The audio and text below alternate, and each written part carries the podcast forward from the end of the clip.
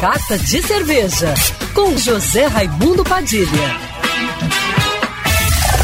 Alô, ouvintes da Rádio Band News FM Rio, saudações cervejeiras.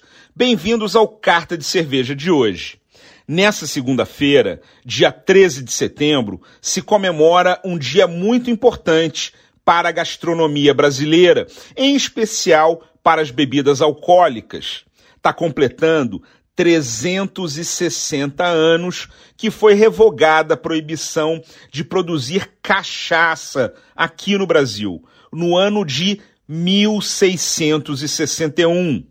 Tudo começou aqui no estado do Rio de Janeiro, onde os produtores fluminenses se rebelaram contra a proibição imposta pela coroa portuguesa, para que a cachaça não fizesse frente à bagaceira, que era produzida em Portugal e comercializada por aqui.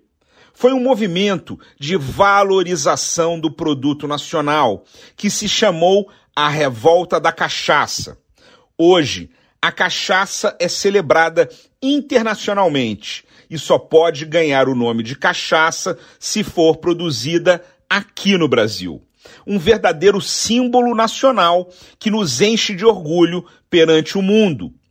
Prata, se for armazenada em tonéis de inox, guardando o sabor da cana, ou ouro, quando passa por madeira, trazendo mais complexidade e riqueza ao paladar. A cachaça é a única bebida do mundo envelhecida em outras madeiras além do carvalho, levando para o copo a biodiversidade do nosso país.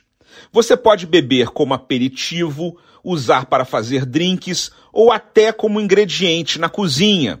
Mas o importante é que nessa segunda-feira 13 de setembro, Dia Nacional da Cachaça, você preste sua homenagem bebendo um gole e fazendo um brinde à mais brasileira das bebidas alcoólicas. Saudações cervejeiras e cachaceiras. E para me seguir no Instagram, você já sabe, arroba Padilha Sommelier. Quer ouvir essa coluna novamente?